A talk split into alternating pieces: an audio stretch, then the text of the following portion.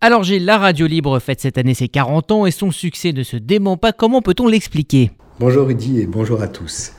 En effet, c'était le 9 novembre 81, il y a 40 ans, une loi marquait le tournant de la libération des ondes en prévoyant des dérogations au monopole d'État pour la radio locale privée associative. La même année sera d'ailleurs fondée RCJ, qui souffle elle aussi ses 40 bougies cette année. Après l'époque des radios pirates, les radios libres ont fait leur apparition et RCJ en est un bien bel exemple. Mais si l'on se rattache à l'histoire, on se rappelle qu'initialement ces radios étaient illégales. Toutes aspiraient à faire vaciller le monopole d'État de la radiodiffusion et de la télévision et à mettre un terme à une emprise qui remontait au début de la télégraphie optique, c'est-à-dire en 1793.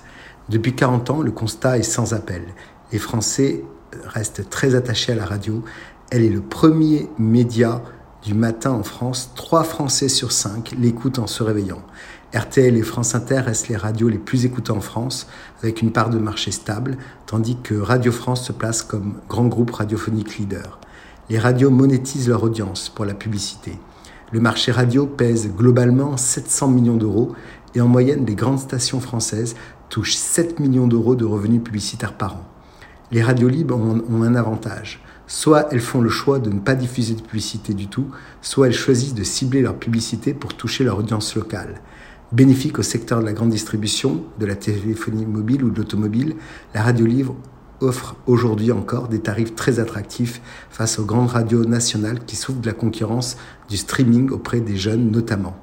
Les radios libres et web radios maintiennent le cap grâce à la hausse de l'écoute sur Internet et à la diffusion de podcasts sur toutes les plateformes de streaming, très publicité parmi les auditeurs. Alors cet anniversaire est évidemment marqué par la pandémie. Quel impact a-t-elle eu sur les radios libres en France, Gilles? Durant la crise, les radios libres ont continué d'assurer leur mission d'information et de divertissement. Les audiences ont d'ailleurs progressé durant la période de confinement grâce notamment à la diffusion d'informations locales et à l'adaptation nécessaire de leur programmation à la situation sanitaire.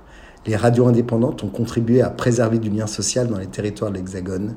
Elles ont également servi de modèle pour de nombreux Français qui se sont inspirés du modèle de la radio libre. Le confinement aurait été la prison qui a libéré les ondes, faisant naître de nombreuses radios aux agendas très différents. Les, les exemples de petites web radios créées durant cette période de confinement ne manquent pas. Un seul point commun, briser l'isolement. Alors vous l'avez compris, la radio libre a encore de longs jours devant elle, Rudy. Très bonne semaine à tous.